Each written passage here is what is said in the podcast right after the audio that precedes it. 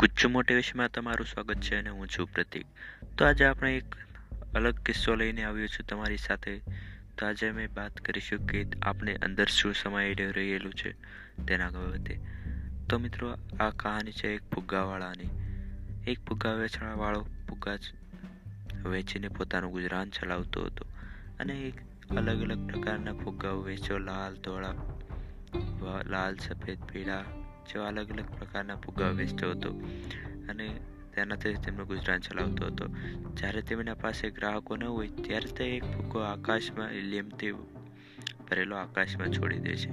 જેના કારણે જે જોઈને બાળકો તેમના પ્રત્યે આકર્ષિત થઈને અને બાળકો બધા તેમને ફુગ્ગા લેવા આવે અને ફરીથી તેમનો ધંધો ચાલવા લાગે.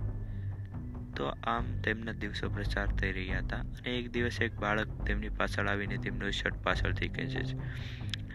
અને તે માણસ આશ્ચર્યચકિત થઈ છે કે આ કોણ છે? તેમ જોઈને પાછળ જુએ છે તો એક નાનું બાળક હોય છે, જે તેમને પૂછે છે કે, જો આ તમે પેલો કાળો ભૂગો, જો તેમને આકાશમાં છોડો તો ઉડે ખરો?